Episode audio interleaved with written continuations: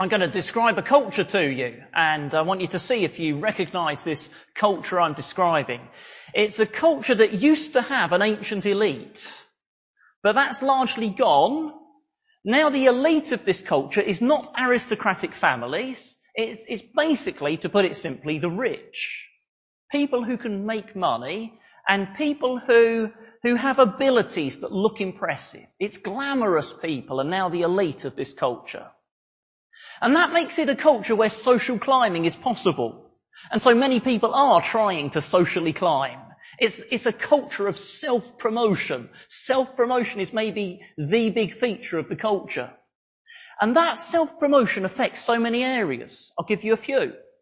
One is sexual life. If it's all about me, me, promoting me, well, sexual life also becomes about what do I want. It's a very immoral culture. Uh, it affects it in this way. There is, there is an overvaluing of what looks impressive in this culture. Show instead of humble service.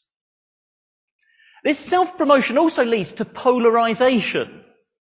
It's a culture with different groups that, that strongly disagree, and not only strongly disagree, they despise each other. And that polarization may possibly be added to by this. It's, it's a very ethnically diverse culture, a cosmopolitan culture, because international trade is a big feature of the culture. So many different nationalities have moved in, and so it's a, it's a rather divided culture. Self-promotion also means this culture puts the emphasis on what I experience now instead of the future. It's not so optimistic about the future, and not so bothered about the future. Now, this last one, I'm not sure quite how this one fits in with the rest, but this is a culture that has a strange attitude towards the body.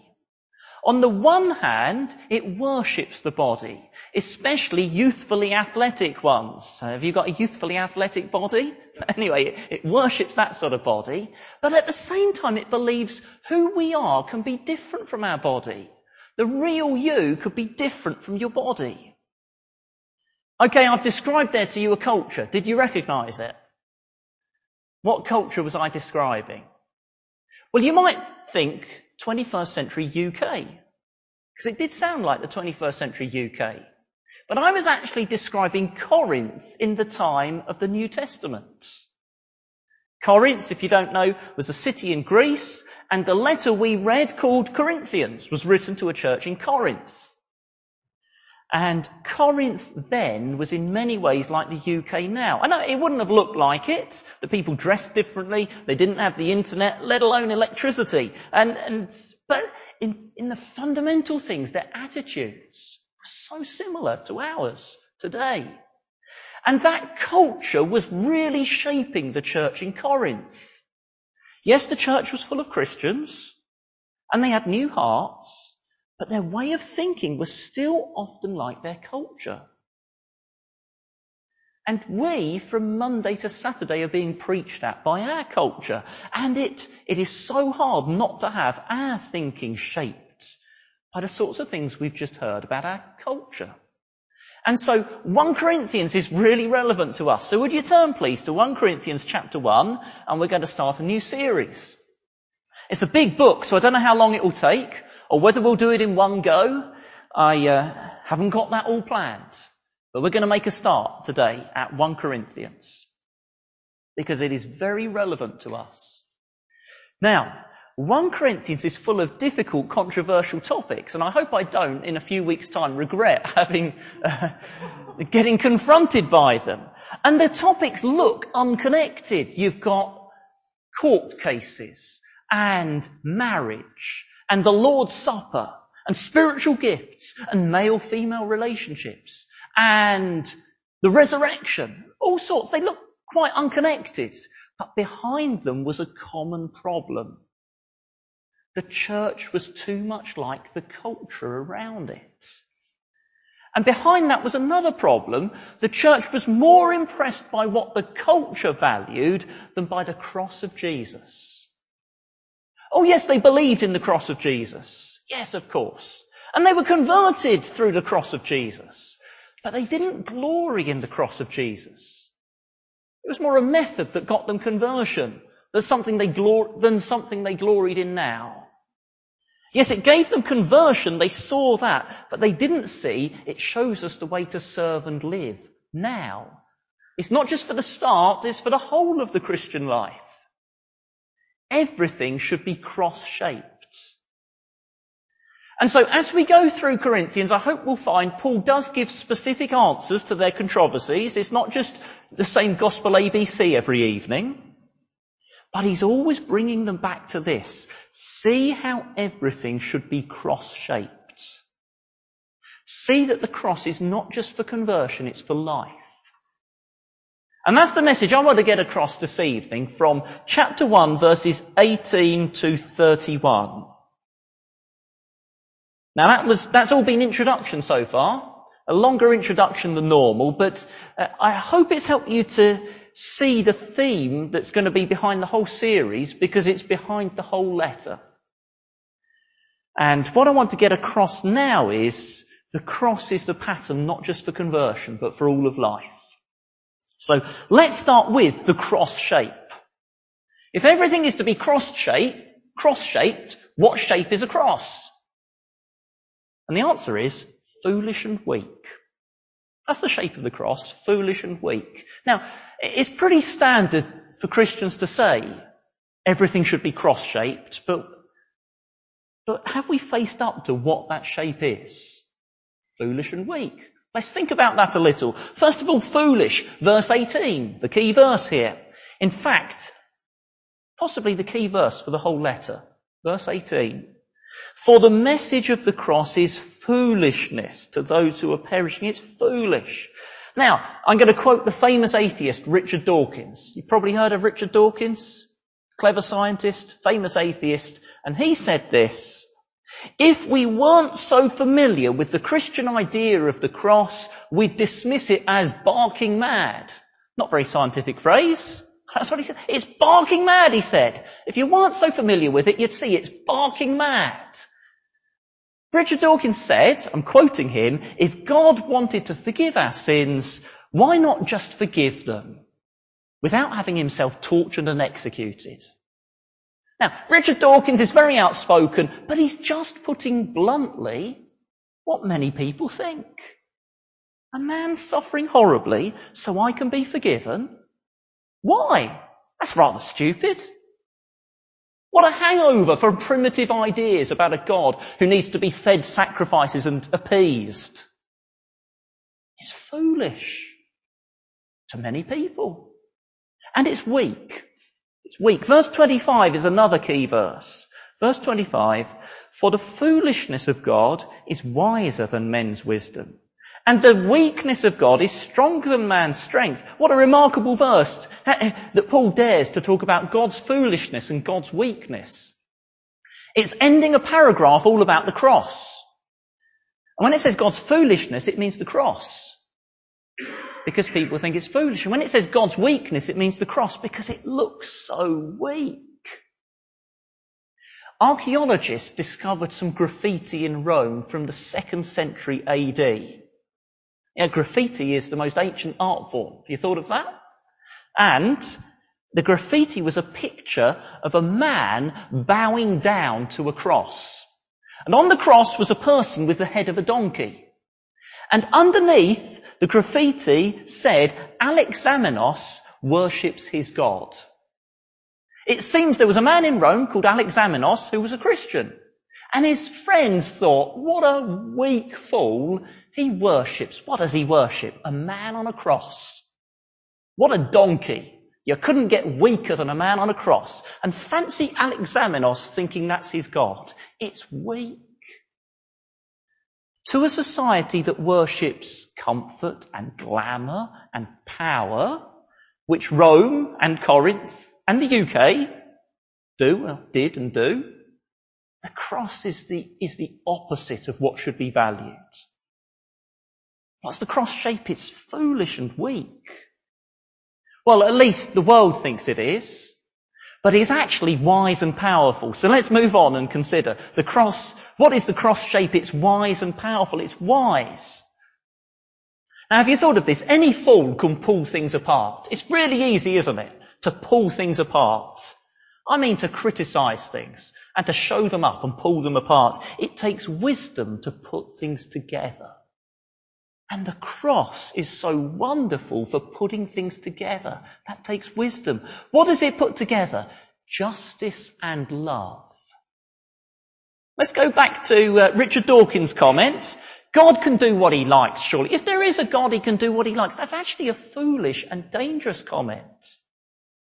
Because if those with power can just do what they want, whoa, that is dangerous.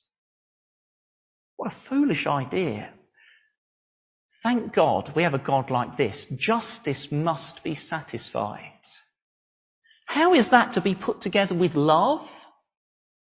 When the world's full of sinners whom justice condemns, oh, the cross puts the two together, satisfies justice and enables God's love to be poured out.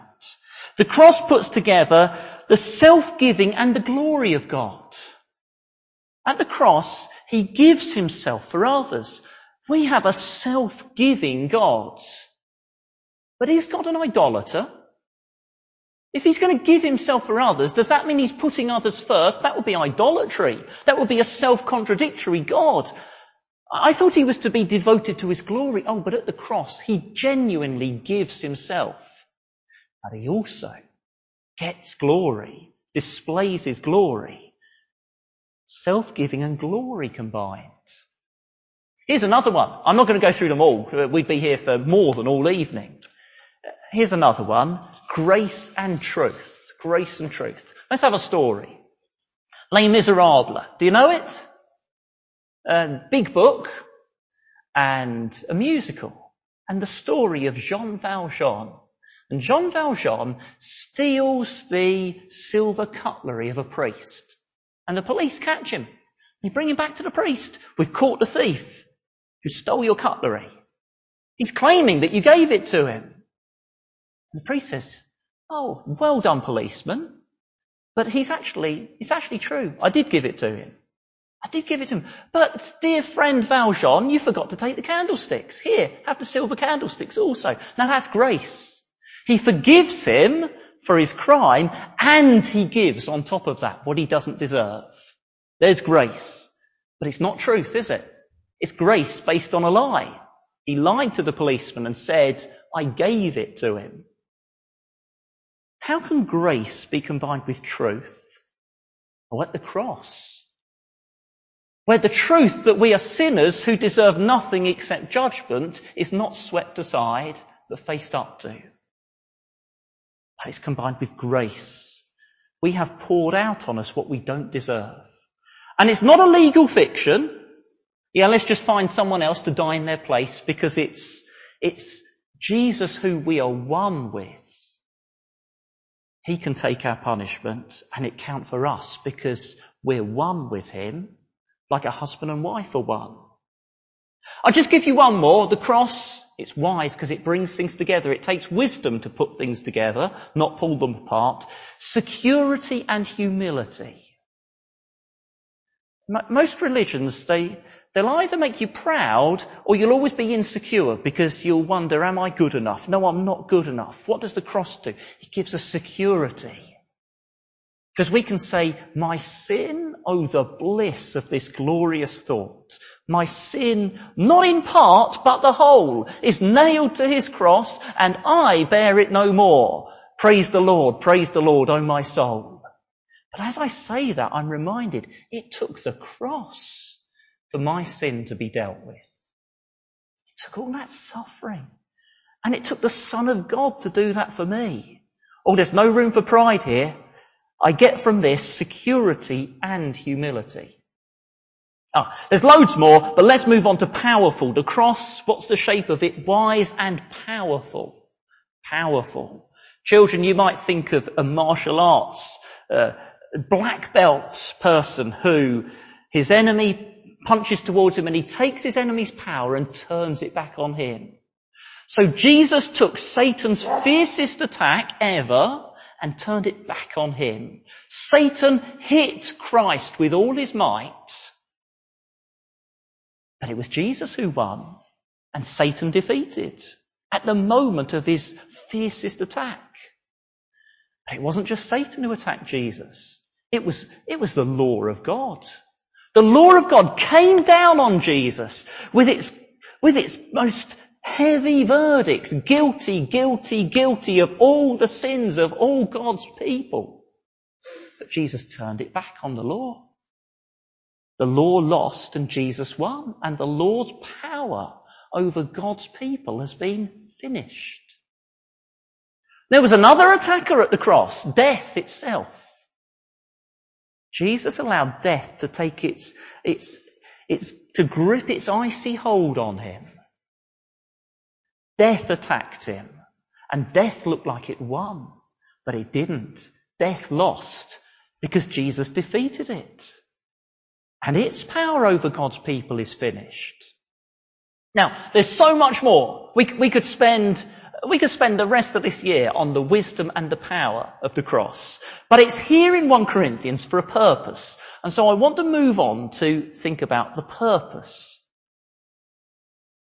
So we've had the shape, cross shape. Now, secondly, we have cross-shaped methods. Cross-shaped methods. The Corinthians needed to appreciate this shape.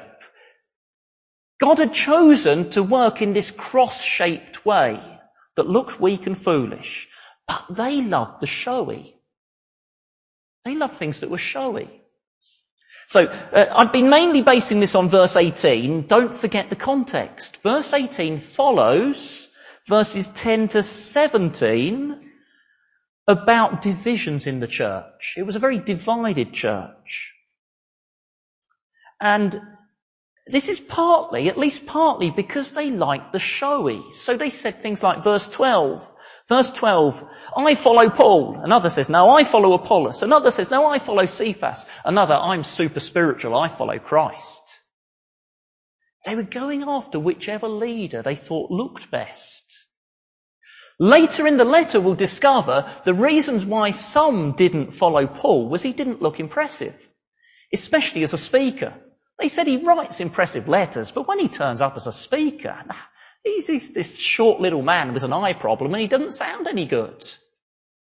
Because they liked what was showy. Uh, we find when we get to chapter 14, they were obsessed with the gift of tongues because it was showy. And other gifts that did more good but didn't look good, nah, they didn't have time for them. They needed to learn God's way of working isn't usually showy. It isn't the way that impresses their or our culture. So verse 20 to 25 comes next, and you could summarize verse 20 to 25 like this. Christianity started in a way that looked foolish and weak, and it continues in a way that looks foolish and weak. It continues by simply telling people about Jesus crucified. And that looks really foolish and weak. The content, preaching the cross, and the method, preaching the cross. You see that? The content and the method, they both look foolish and weak. But it's God's way of working. And the Corinthians needed to learn that and be less taken up with things that look impressive. We need to appreciate God's pattern. We need to appreciate God's pattern. I read an article in a Christian newspaper, very good Christian newspaper, by the way. I might as well tell you, it was Evangelicals Now, which I highly recommend. If you don't read it, it's well worth reading, Evangelicals Now. But I read this article in it about an organisation, an organisation that was set up for understanding our atheist culture. And one of the leaders of the organisation said, Here's a quote. If with the help of the churches whose members will be trained, we can win the arguments, then the retreat of the faith will be halted. What do you think of that? We get good arguments and we train people in good arguments. The retreat of the faith in the West will be halted. What do you think? Well, we need training and sometimes we need arguments. And I'm all for us working at being better at both of them.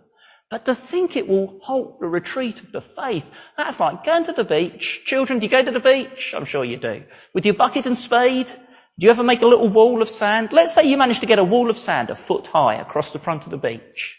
Are you going to stop the tide coming in? Yeah, your little wall of sand.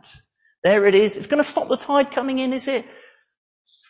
That's what it's like, us thinking we'll halt the retreat of the faith by our cleverness, our training, our arguments.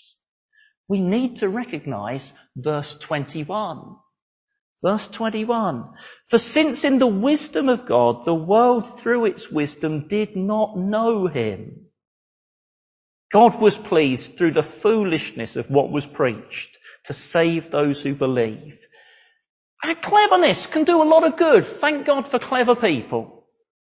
But it doesn't make God known. It's the preaching of the cross that does. Human cleverness can do a lot of good. Don't despise it. But it can't mend sin. The preaching of the cross does that. So, thank God for the different gifts people have. Thank God for people who can reason brilliantly and who have a quick wit and an eloquent tongue. That's great. That's helpful. But don't let comparisons with them, if you're not one of them, make you feel useless. There's, there's a really old English saying, comparisons are odious. I think that Shakespeare misquoted it as comparisons are odorous. That was a joke by Shakespeare. Comparisons are odious is a, is a is a quote well worth remembering.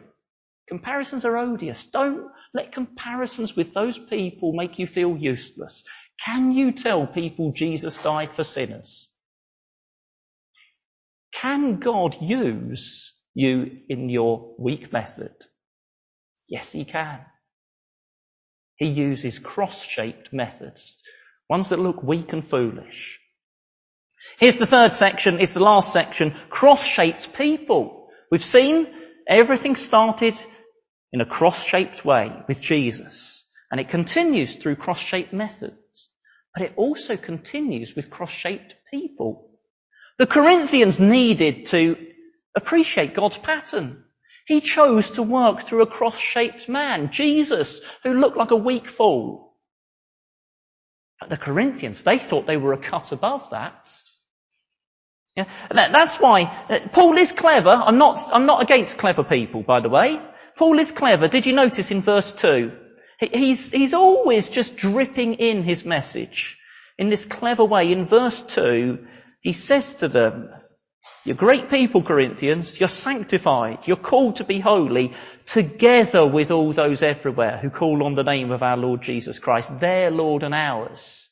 Because the Corinthians thought they were cut above the others, you see the Jerusalem church. It's a bit backwards. Those Galatian Christians in their villages, what a bunch of redneck country bumpkins. We're the Corinthians, sophisticated. They thought. No, Paul says, their Lord and ours, we're together, we're one.